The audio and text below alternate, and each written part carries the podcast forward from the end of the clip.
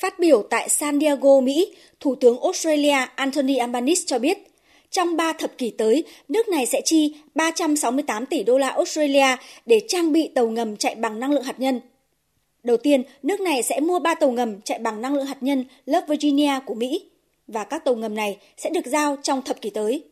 Tiếp sau đó, Australia sẽ cùng hợp tác với Anh và Mỹ chế tạo tàu ngầm thế hệ mới có tên gọi là SSN AUKUS. Tàu ngầm thế hệ mới sẽ do Anh thiết kế, sử dụng công nghệ Mỹ và được cùng lúc chế tạo tại cả Anh và Australia. Thủ tướng Australia Anthony Albanese cho biết, Australia sẽ chế tạo 8 tàu ngầm SSN AUKUS tại đất nước của mình.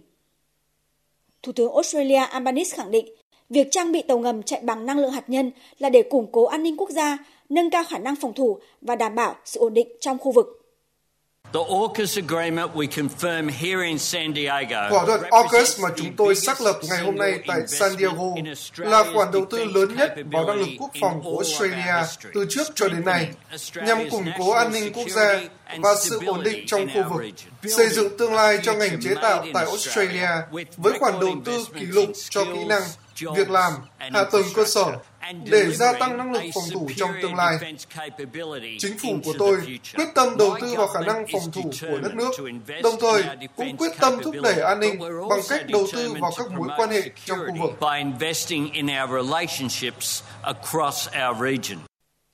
Để chấn an sự lo ngại trong khu vực liên quan đến vấn đề hạt nhân trong dự án mua sắm kỷ lục này, Thủ tướng Albanese khẳng định sẽ tiếp tục tuân thủ các nghĩa vụ theo Hiệp ước không phổ biến vũ khí hạt nhân và Hiệp ước Rarotonga về một khu vực Nam Thái Bình Dương không có vũ khí hạt nhân.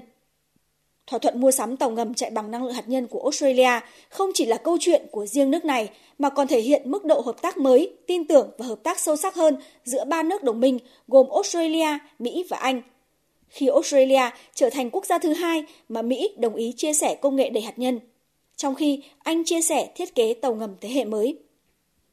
Tại San Diego, Thủ tướng Australia Anthony Albanese cũng hé lộ.